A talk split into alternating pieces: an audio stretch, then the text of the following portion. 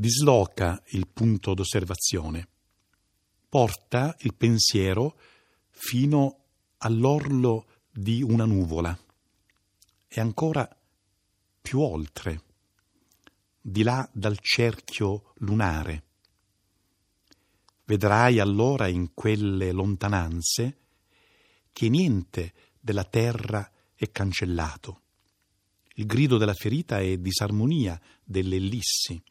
L'offesa all'animale è imperfezione nel cielo. Per ogni pena terrestre, lentamente, si scompone la geometria delle costellazioni. L'indifferenza degli astri è soltanto l'apparente fulgore dell'Eterno.